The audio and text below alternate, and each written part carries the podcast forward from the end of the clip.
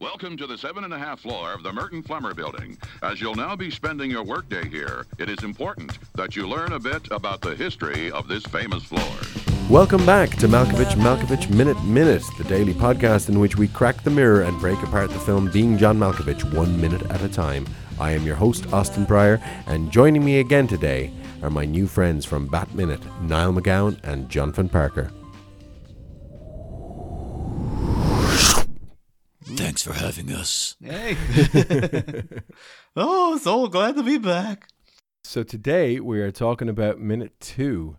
Minute two of being John Malkovich starts with a uh, continued close up of the Craig puppet and ends one minute later with the Craig puppet turning away from the real Craig and starting into some sort of spin. So, what did you think of this minute, lads? Oh, I, I really like this one. I know that sounds weird for only the second minute, Yeah. but I was fascinated by it. it. But my first question is: Do either of you are you either of you really into puppetry? Because I've never really seen it done properly. Mm, I've only seen kids stuff. Like I did go to Prague, and they had like a big shadow puppet theater show on, and I ended up missing it. oh. I was devastated. I really that was sort of my one opportunity. That's weird. We had a mutual friend, John, of course, had a sort of shadow puppets show put on uh, not too long back as well. Uh, Yeah, yeah. yeah. The frequent guests of the show, uh, Kit Flemons and Claire York, like wrote and Oh, produced great. shadow puppet But play a while back. But I missed it. I was there. I saw the first three minutes, and then because I was on some new medication, I passed out, and that's to be Oh, carried Oh, out. you missed it no. on the show of your life, John. That was the greatest thing I've ever seen. I know. I, when I finally felt okay, I was like, right, I'm ready to go back in. That's when everyone came out and was like, that was great. Yeah. They're like, thank God we'll never have to perform that again. Burned all the shadow puppets and yeah. Well, think of well, Austin. You, you can back me up, and you probably have seen it, you know, yourself too, John. But like one of the, the one of Ireland's biggest celebrities is a puppet, uh, Dustin the Turkey. Bosco. well, Bosco as well, actually. Yeah, but uh, Yeah, I mean we have a we have a long and proud tradition uh, in this country from like like I'm I'm a very very old man, so I remember things that uh, you wouldn't remember, Niall. But uh, I remember Wanderly Wagon. That was the yeah that was the Lambert Puppet Theatre here in Ireland, which has yeah which is like very well respected, and they were involved in the puppet festival, an international puppet festival that was was run by them or at least in collaboration with them about ten years ago. That uh, came to Dún Laoghaire, and uh, I went to see it. And Philip Huber, the puppeteer, we're, whose work we're watching in this very minute, uh, performed there. And um, yeah, he was amazing, and he was. Uh, yeah, I went up and talked to him afterwards, and that's what you know planted in my head that I, I knew I had to talk to him for for this podcast. So so like my connection with puppetry kind of centers around this, and it's like I've gone to, um, in Salzburg. There's an amazing puppet theater there. Myself and my wife went to see. Um, Der Zauberflöte, the magic flute, uh, by by Oh. Mozart, done like the orchestra wasn't live, but the puppetry was live, and um, yeah, it was it was amazing the the the level of of craft that was involved, and they had like a bit of a puppetry museum there as well, so you could see in the displays all of these fantastic puppets and costumes and everything. So like it's it's uh, yeah, it's amazing stuff. So I'm kind of like I suppose I'm more into puppetry than the average person, but my my love of it, the kind of spine tingling realization that puppetry is is like an amazing art form comes from this movie. I have to actually ask um, Austin because like, th- this is a real like. Because I've, I've never met anyone else in real life who said like, "Oh yeah, I know that." Do you re- remember the Irish TV show The Rimini Riddle? The Rimini Riddle. Yeah, it's No, Niall, Wow. one other person did. Okay. Remember that person who sent us an Instagram message? Oh, I thought that was bizarre. Oh, that, that's a that's a story for another time. That, but uh, The yeah, Rimini Riddle. I gotta say, I the the name sounds familiar, it was. um, the but it early, doesn't. No. The early to mid '90s, it was a puppet show with really realistic looking Irish puppets, and it was Like like this. not not like, not like it wasn't marionette kind of puppets. It was like um, it was all felt and stuff, but Okay. it was Okay, Zig it- and Zag, yes. but it was not of a better quality than Zig and Zag, but they were horrifying looking as well. But it was like I loved it at the time, but but you can't. Like, apparently, RTÉ now are just like, oh yeah, we, we we acknowledge its existence, but we we're not releasing that in any way, shape, or form. You can get a Why? couple of clips on YouTube, and there are like there's groups on Facebook. Like, can anyone track down any information about the Rimini Riddle? This, this is mad. And what what slot was it on in? Was it, It- like was it on in the den or was it on a Saturday morning thing? I, I distinctly remember it being in an odd an odd position. It used to be on at like six p.m. and RTÉ one on a Sunday, which is just like that's when like Glenroe's on. It's like what? But the thing is, it was presented like it was a weird show. It was like it was a little bit of soap kind of drama where it was all about these kids who went to stay with their aunt who lived in a lighthouse, as I rec- as I recall. It was a bit like Round the Twist, actually. I was going to say, is it round the twist? Are you was, mixing it up? Yeah, I think there was a, a when she was in a lighthouse. Oh, I think actually no, they didn't. She didn't live in a lighthouse. There was a picture, a painting on the wall that had two kids on it, and there was a lighthouse in the background, and the painting was alive, and it turned out to be haunted in some way. But there was other things as it went on, like the little brother, and um, he had a, a little doll of an otter called Otto, and Otto was alive as well. And it turned out, and th- th- this suited me because, like, I say when I was a kid, I was like seeing repeats of Twin Peaks in the evening and stuff. It turned out Otto was actually possessed by an entity from another realm. Niall, Niall, Oh. Niall. Yeah, I want you to take a deep breath. yeah. I want you to have a lie down. It's like, I never get to talk about about this, Austin. It's like, no, th- It's all in your head. You've imagined it. It never existed. I, I like. I have to see it. It's in my head now. Yeah, the thing is, apparently you can't. I, I can send you. Two, I can send you. There's like two clips of it on YouTube. Yeah, And like yeah. none of it has like any Wow. of the stuff I remember from it, but I remember distinctly. It's, oh yeah, there was like another dimension in it, and there was like these things that were coming in to kidnap children and stuff. It was it was a scary oh, show. Crazy. But it's, yeah, it's just this weird thing. The- like the Rimini now are just like you know what? Nah, yeah, we made that, but we're not. We don't. We got the tapes and stuff. We're not bringing that out though. it's like, Well, why they don't. Everyone wants it. RTÉ RTÉ don't like RTÉ started releasing DVDs. uh, I don't know, ten years ago. Everything's ten years ago for me, by the way. Um, uh, anything that was in the past uh, that wasn't yesterday was like, oh, it was about ten years ago. Um, but uh, yeah, about ten years ago, they started releasing like Bosco and limited the Den stuff on on uh, DVD, and it was like, okay, the floodgates are opening. Now we're going to see some. And no, um, it didn't. I thought They they also RTÉ did a lot of puppetry stuff. There was the Dustin the Turkey ran for Yeah. Eurovision for Ireland at one point. Had I was going to say Yeah. that's how I know of Dustin the Turkey. The Eurovision. Yes, that was yeah. brilliant. Yeah. And he's like he's like like one of Ireland's biggest celebrities. Like he's like the, he's he, he's genuinely he's genuinely a good act as well. I love Dustin, but uh, they get Podge, Hot, Podge and Rodge and stuff like that. Ireland's a big history. Yeah, I mean, with puppets on I TV. Yeah, I mean, well, Podge and Rodge and Zig and Zag and uh, and Dustin uh, all come from the same kind of pool Yeah, of yeah. the den, and and Saki if you want to go there, Yeah, like- and Snotter, Um, the, uh, and the Snotzer, pig. yeah, yeah. I wonder why more of these didn't come over here. Like we got Zig and Zag, obviously they're on the Big Breakfast, but we didn't get any of the others off the top of my head. I, I don't Um, wonder if Dustin would be too crude for And early morning too- British TV. like, Yeah, he's and he's too like Dublin. He's too specific to a region, which I guess that's I'm actually that's that, I shouldn't say that because that's kind of that's what TV executives think and stuff. And, and but it, it turns out that whenever you put something that's really specific to a region, people actually really respond to it because the specific is the generic. You know what I mean? Like when That's- when that's why you're getting like Derry Girls is taking off big in America now exactly because it's like exactly Yeah. yeah this, this yeah. wonderful foreign product that's coming over. and it's a slice of life, and it's something you haven't seen before, and it has this refreshing thing. You know, Oh, that like, must um, confuse Americans. That program.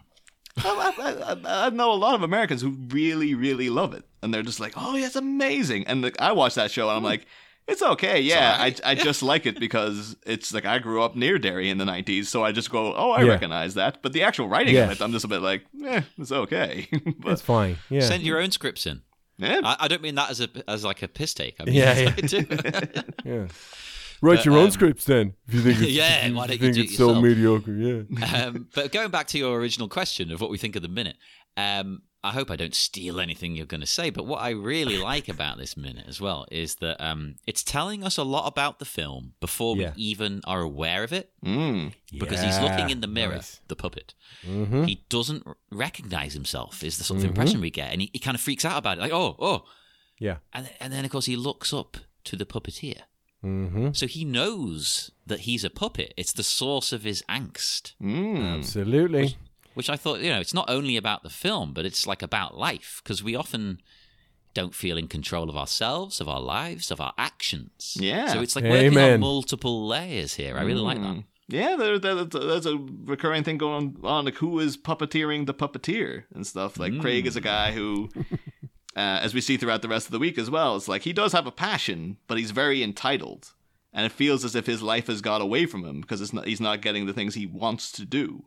But so his life has been controlled by just other factors, and stuff. Outside Yeah. forces by the, the wintry economic climate. Exactly. Yeah. Yeah. So it's Yeah. um. I also got the, the- you know the not recognizing himself in the mirror, but I also detected like a, a sense of self-loathing and whatnot, and like seeing Yeah, himself in the mirror. It's just Yeah. like, yeah. There's a lot going on in this. Uh, It is ambiguous because it, 'cause it could be that he doesn't recognize himself. It could be that he, um, yeah, hates himself, or it could be that he is in that moment seeing that he is a puppet, Mm. Yeah. seeing something That- about himself that he's never seen. Well, we're all puppets in some leads him- form. They could have had Sandie Shaw's Ain't puppet on a truth? string playing in this, this opening as well. I was like, God damn it. They missed a trick. Yeah. Sling your hook, Bela Bartok. Again, a fan needs to do that. Come on, get on Yeah, YouTube. Yeah. Um, yeah, but it just the the thing that strikes me about this minute is this where like like I was saying, this kind of spine tingling moment where you just the illusion of life in this puppet is so strong and you're just responding to him as a character. You're you're just like you're drawn in and Mm-hmm. to me just uh, yeah the first time i saw this film and i didn't know there was going to be anything about puppets in and i'm just completely enthralled by this and the the subtlety the dexterity the just the the, the natural movements Yeah. that he makes across the stage um and and you're just looking at him his face in particular and you're just like this fucker is thinking Yeah, he's got proper expressions and Mm. things. It's bizarre, like And- good and- bizarre.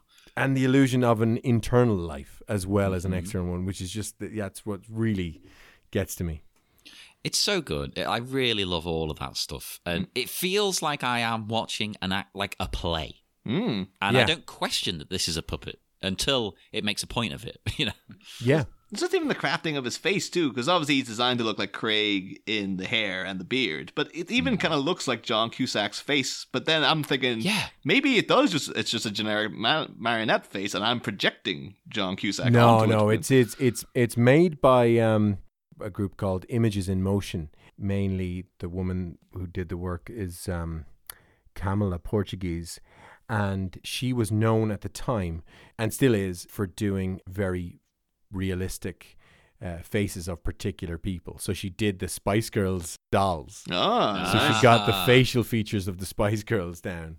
And nowadays, those facial features are done with 3D scans and 3D printing uh, for prototyping and all that, and, and, and you know making molds. Then, but um, so she does more impressionistic kind of uh, work nowadays. But yeah, at the time, any any time you need a celebrity's face or an actor's face for for an action figure or a doll or whatever, you had to get somebody who had that particular talent. That's, I remember like And- what, like like two or three years before this when uh, Kenner relaunched their whole Star Wars line in like around Oh, '97. yeah. yeah. And I remember my brother coming to me and being like, "Have you seen these new Star Wars toys? They're amazing. They look exactly like the actors." And I was like there with the Luke Skywalker going, "In the face, yeah, but Mark Hamill's like he's built like Arnold Schwarzenegger here. Like yeah, what it's the hell's buff this? Luke. Yeah, It's ridiculous. it's a classic. That though, it's I, I love it now, but at the time I was like, "What the hell is This this?" is like yeah, It was- Buff it- Vader, friggin' Han It Swallow. annoyed me so much. Yeah. Was it to compete with like. He Man and stuff? I Because think He so. Man That is was out the, of vogue by then, right? Oh yeah, well, totally. I, I, He-Man, He-Man had fallen out of vogue, but I think whatever, I think the whole um, action figure business was kind of running scared, and they were just they were they were making f- decisions based on fear because the bubble had kind of bur- burst by that stage, and um, I don't know what the the last big toy line was before that. Um, Yeah, and uh, yeah, uh, turtles, I suppose. Yeah, turtles would have been the, the, the one that was closest to it in time. That was massive. Must you know? be turtles, yeah. and they were all they were and they were all like even outside of the turtles themselves, they were all super roided it up. Mm. So they had to be. Yeah, they didn't have to be. They just thought they had Yeah, to be. they were just, they just were. cowardly fools. So what I want in this is a, a special edition version of Being John Malkovich, where this is just a really buff, yeah, yeah. huge. And John Cusack's like, yes, I, I completely sign off on this. Well, it's actually like it's it's it's not entirely out of character that that uh, Craig Schwartz would have like his head, but on a super swole kind of. Well, it would it would also tell you a little bit about his character, like how he, you know, what he wants to maybe be. Yeah. because he clearly, even in these little scenes, like you get the impression, even more so coming up in the next minute or two, yeah. that he he wants something else. Mm. Like he's not He just wants to puppeteering live in a different fun. body. Yeah, Mm. and you get that vibe here because he's he's in control of the puppet, but it's it's not just he's in control of a puppet. It's like it's like this is it's him. Mm. Yeah. It is actually him. He's not just oh, I'm pulling some strings. Uh, this is fun. yeah, yeah. It's just everything about this too is like it, it, it does. I'm a big Talking Heads fan, so everything I'm watching this puppet, I'm just I'm, I'm hearing, you know, this is not my beautiful house. This is not my Yeah, beautiful wife. yeah. Like that, that seems to be his his existential ennui at this point of a guy. is like yeah, he's just found himself in a position in life where it's like this isn't anything like I thought I was going to be at that you know at this at this age, and as you know as to why Craig ends up where he you know he is. We can talk about that you know as as, the- as the week goes on, but Yeah. it does kind of strike us, yeah, because when he is in Malkovich later, you know, they allude to John Malkovich being a kind of almost a bit of a you know a pretty pretentious kind of guy and stuff. It seems kind of like, in some ways, you almost are thinking like, why Craig is very talented. So it's like, yeah, why Yeah. why, why Malkovich and not him? Why friggin' Derek Mantini and not Derek him? Mantini. Yeah, like why, why why did these guys make it and this guy didn't and stuff? You know, you, you, it, it you almost kind of do side with him in that where he's like, yeah, but he is obviously he's put the time into his art, so Yeah, exactly. Why hasn't it See, paid this is for what him? I'm saying. He's not a total jerk. Like uh, a things. I think when it escalate. comes to like locking your wife in a Things cage with a escalate. chimpanzee, it's, it's kind of like yeah, you're Yeah, pretty far gone. At that point, he snapped. Yeah, but like at the beginning, he's Pre-snap. he's a he's- nice he's- guy. I think it's like as, as soon as he sees Catherine Keener and he's just like, all right, I'm cheating on my wife. It's just like, ah, this guy's a scumbag. But yeah, I'm not, I'm not condoning his Hmm. actions, uh, but you know, Um, so the interesting thing about him looking up at the strings uh, for me is that like that just screams Kaufman. You know what I mean? It's such a Kaufman idea and self-awareness and layers and control of one and and playing with scale, one size uh, version of a full size person and then that he's um that he's looking up the strings and it's just fascinating that that's not in the original the, the first draft of the script the first draft of the script just describes the scene is basically going for it's kind of one note in the script. It's just going for how good a puppeteer craig is um, which is absolutely a key point in the film and and we get it here in spades but we also get more of this all of this crazy stuff the, the the philosophical stuff that we're able to talk about and, and kind of speculate about which which as you were saying presage all of the themes of the movie yeah, it's telling us the story. Like we don't know it's telling us the story if we haven't seen it, Mm, but we're getting a, a huge portion. Like literally, Malkovich does a similar thing. Like he's looking. I don't mean when he's doing a dance, but you Yeah. know, he, he looks in the mirror and all kinds of. He's like, what the. yeah yeah, he knows yeah. something's off, like this puppet. Mm. yes That's one as Um, well, though. Like, um, something you you would obviously know Austin, but there's like as a recurring thing throughout the work of uh, Charlie Kaufman. Like, you know, because we see it in the next movie, he, you know, we're seeing the strings been pulled here. Obviously, adaptation. He is literally showing you the strings been pulled in the making of this movie, and the and the, adap- Yeah. the adaptation process of like how how that's done and stuff. But like just uh, the actual concept of someone not control of their own body or their own life and stuff like that. Because you, you know, you even get things like you know, Eternal Sunshine, where it's like someone having their memories wiped from them, and then like uh, Elijah Wood's character is literally manipulating Kate Winslet, and that's like you know he's puppeteering Yes. her actions and whatnot. And even going on to like the next script he had produced, like, you know, Confessions of a Dangerous Mind has like Chuck Mhm. Barris has been like puppeteered by the CIA in a way. Where like they come and just go, you're going to go. We're making you into an assassin, and whenever we want you to go do stuff, you have to drop everything and go do it and stuff. um, but yeah, just be It's wondering all how connected, much more. man. Yeah, it is all connected. It is. It's yeah, no, yeah, it's, it's all there, and the and like what, especially when something is written with this kind of uh, flurry of inspiration and uh, speed, uh, as the first draft of the script was written with, uh, you get you get a writer revealing a lot about themselves Mm. Because they're accessing just more unconscious feelings and they're going with their gut more. So it's no surprise that he lays out what will become all of his kind of themes and archetypes Mm. in this uh, creative explosion, you know? I, I actually always feel a little bad though, because uh, like I, if you see pictures of Co- Charlie Kaufman, he's not like Mhm. he's not a bad looking guy. Like he's a pretty good like you know for what he is, he's like yeah he's a good, looking fella. But uh, he constantly has avatars of himself within his movies. And they're always Yeah. like the saddest, slubbiest looking people. Yeah. They're always complete messes. Like the way he portrays himself in adaptation adaptation as this Adaptation's like, balding, Yeah. neurotic wreck of a person is Well, like we all hate ourselves. yeah, but uh, with him, it's just like 'cause- it's just weird because if you get someone else like that, say like using John Cusack as an example, Yeah. you get like in was it Bullets Over Broadway that uh, Woody Allen has John Cusack as the Woody Allen role. I think it's that Yeah. or Manhattan Manhattan Mystery maybe I'm not too sure, but I, I do recall seeing John Cusack uh, essentially playing Woody Allen at one point, and it's just like Woody, you're not John Cusack. John Cusack's a really Yeah. charming, really handsome guy Yeah. and stuff. Whereas this is like gone the flip of the other direction of where it's like, yeah, we got John Cusack. We've tried to make him look as much of a goddamn mess as possible. Yeah, And it does seem like Charlie Kaufman really like, you know, obviously neurotic people will write avatars themselves to be a bit more critical. But him hmm. in particular is, is like, you know, seeing like you know people like uh, Jesse Plemons playing the kind of or, or, or Flo Seymour Hoffman, where they just look they just look like messes basically, Yeah. and it's yeah. just like, dude, you're not that bad.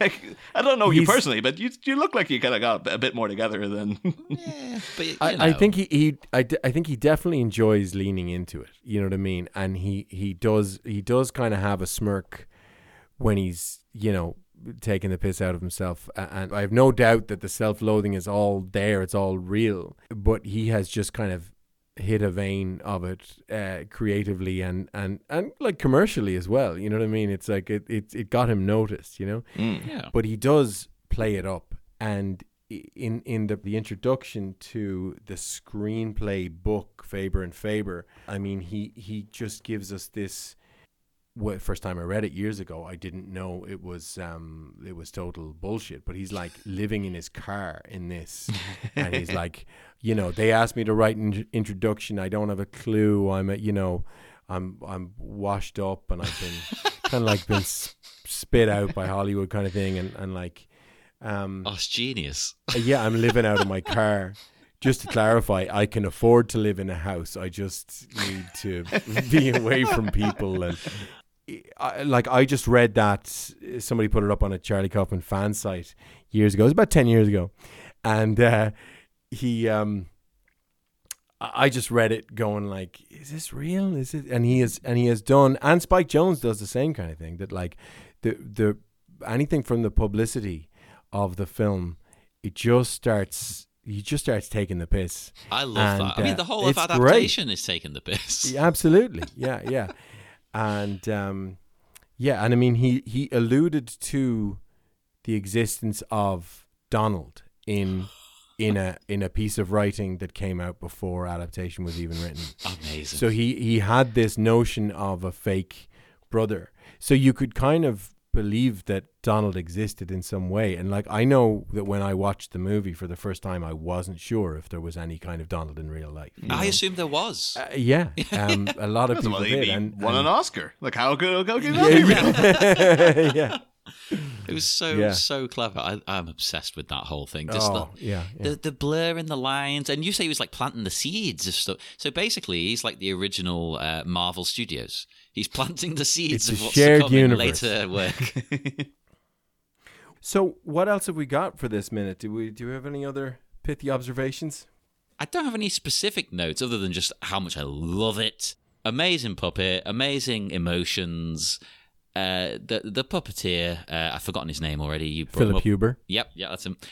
Absolute god. like I've never seen anything like this. It's like I I didn't remember how much of the puppets were in it as well. I, I seem to Yeah. you know uh, from I haven't watched it for a few years now, probably about eight years. And I thought, oh yeah, there's that bit with the puppets at the start, and st- I didn't realize it was like a, such a theme. Yeah, yeah.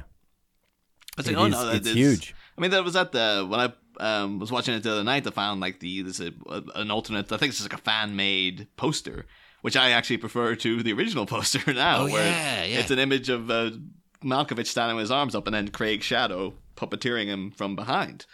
And it's Yeah. just like yeah, it's like one, yeah, the, the the puppet the puppeteering is actually like that is the movie in a way. like it's, it's Yeah. essentially about a guy learning to It puppeteer someone else and stuff.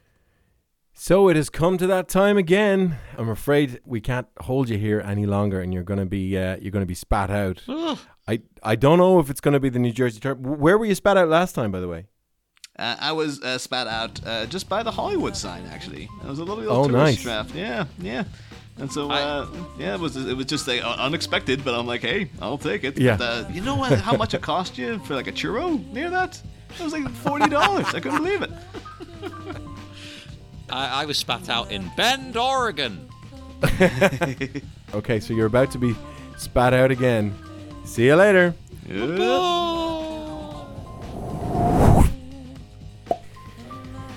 Well, dear listener, it's just us now, and I have a treat for you today. Uh, as I alluded to in the conversation with Niall and John, I interviewed Philip Huber, the puppeteer who did the marionette performances in Being John Malkovich. I had a fascinating conversation with him. Uh, we spoke for about two hours about his experience on the film, his career, and about the art of puppetry. So, as the series goes on, I'll be playing excerpts from that conversation in the relevant episodes. Uh, we had to record over video chats, so the sound isn't going to be amazing. Uh, but uh, in today's segment, we join the conversation mid flow, and we're talking, of course, about Craig's dance of despair and disillusionment. And the most difficult shot, of course, of everything was the hitting of the glass off the table and hitting a mirror. And that was done with three people. I was working the marionette. David, my partner, was working his hand. There was another string going off of the hand to help guide it so that the hand goes straight on and hit the glass. The glass itself had a little tiny string on it that was put up high through another pulley, Yes. and it was a technician that once the glass was hit, he would pull that string to guide the glass to the mirror. Now, with all of these things, you might think it was scientifically, it would just like really happen. Well, it took a lot of takes. They had candy glass mirrors so that nobody could get hurt by Yes. fr- flying glass. And we we went through several of them, quite a few of them. And we had quite a few takes, and I knew this was going to be the most difficult one. And so I said to Spike, "Let's shoot this the first day," and that's what we did. We spent the first Yeah. day just shooting that scene. So once we got that in the can, then I felt felt good.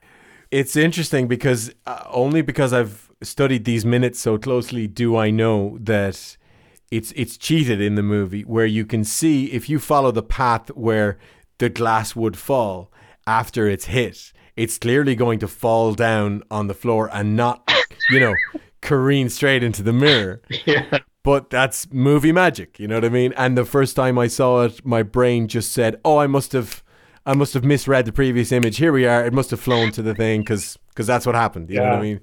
Oh, but Yeah. when we got that one shot where the, you know, a couple of the shots happened where the the glass hit the mirror and all it did was crack the mirror. Oh, Nothing, nothing much happened, and, and you could hardly tell sometimes with the cracks. yeah, yeah. So then they put a new one in. But then when we got that one shot and the pieces just flew, Boom. and we were ah, that's it, hallelujah. you That's know? glorious. One of those great shots.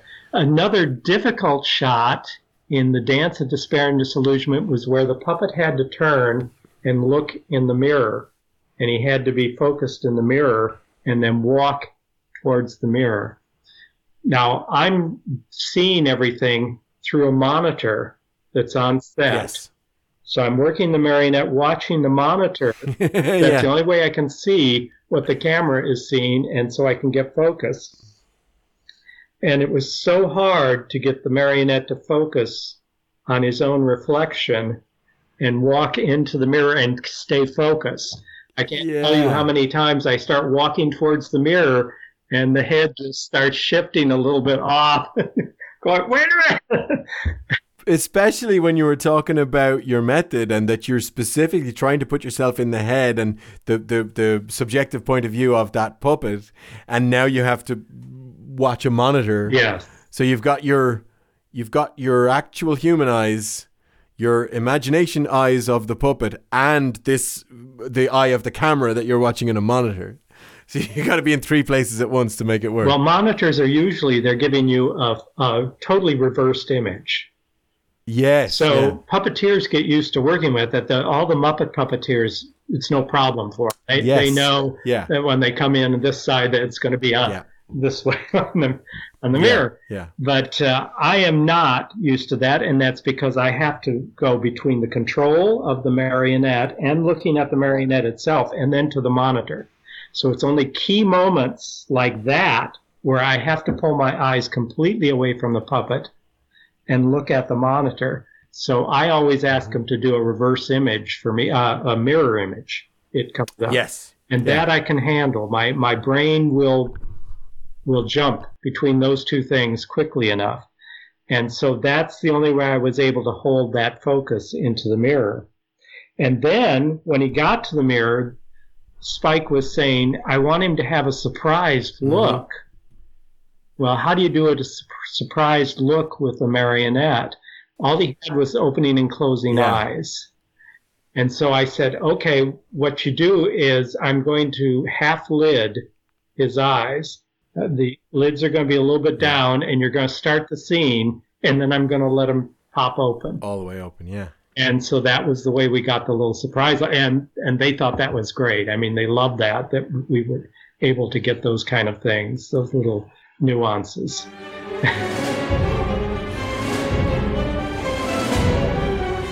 Did you have a response or any connection with the uh, the Bartok piece used for the Dance of Despair and Disillusionment? Well, I loved that piece. Uh, Music is really important to me. That's where I feel so much when I'm working a marionette. And actually, Spike Jonze loved that piece so much. He had picked it out to begin with, and he wanted it. And then they had difficulty getting rights to it. Oh, really? So he said to me, I'm not sure the piece is going to stay the same. And I said, Oh, I hope it does because that is what I'm feeling, Yeah. you know, when I'm performing. And uh, so I was happy that, that they were able to work it out and keep that.